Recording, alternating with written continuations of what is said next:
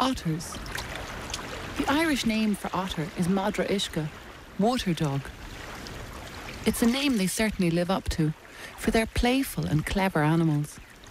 They frolic on riverbanks and slide down muddy slopes, slipping into the water one after the other and scrambling out again to chase each other round in circles before making the whole circuit again. The riverbank becomes their playground, slides included. I'm sure that this playfulness helps imbue dexterity in the little otter cubs, but their sense of fun doesn't seem to end when they grow up. It's a trait that otters hold on to in adulthood too. Adults also tumble about in the water, flipping somersaults just for the joy of movement. Otters are efficient hunters, catching a fish with pretty much every attempt, so they have plenty of time and energy left over for play.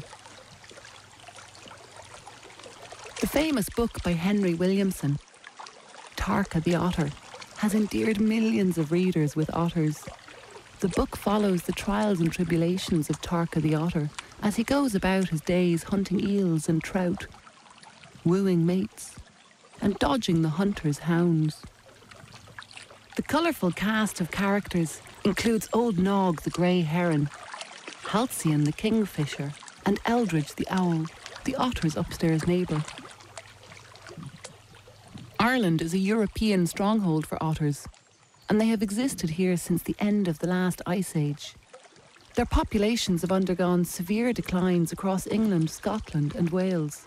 They live along the shores of rivers and lakes all over the country, and by the seashore too, but they manage to go about their business without being seen much by us humans. Apparently, they're most active at dawn and dusk, although I've seen them often bobbing about in broad daylight their sleek, furry heads peeping above the water now and again. Last New Year's Eve, right in the middle of the afternoon, I was walking along the River Einan near Ennistymon when the splash of a fish caught my eye.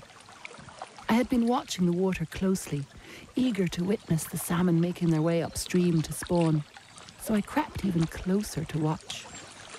Suddenly, I saw the fish, then a tumble of an otter's head after it, then a bundle of splashing and thrashing as I actually watched an otter catching itself a fish. The fish's tail thrashed about before the otter flashed up one last time and made off with its dinner in hand. The skirmish was over within seconds, but it took me quite a while to catch my breath. I was so thrilled to have seen such a thing and took it as an auspicious transition to the new year. That was December. The fish was probably a trout, and the otters would have been enjoying a midwinter feast of all the fish making their way upstream to spawn, or better still, returning to sea exhausted after the journey. There's every chance that the otter I watched has by now given birth to a litter of cubs, who, as we speak, will be playing about in some secluded spot on the shores of a river or cavorting on an isolated stretch of coastline. Cubs spend their first few weeks hidden away in their subterranean home, a holt, with milk and other meals provided by their mother. As inquisitive, playful, and intelligent animals, the pups stay with the family group for about eight months, learning the hunting and social skills that they will need to make their own way in the world. And excellent hunters they are, holding the accolade of Ireland's finest fishermen. Their sleek, streamlined bodies have thick fur to keep them warm and dry as they dip constantly in and out of the water. They have ears that can close over when they dive, and their long, powerful tail helps them as strong swimmers.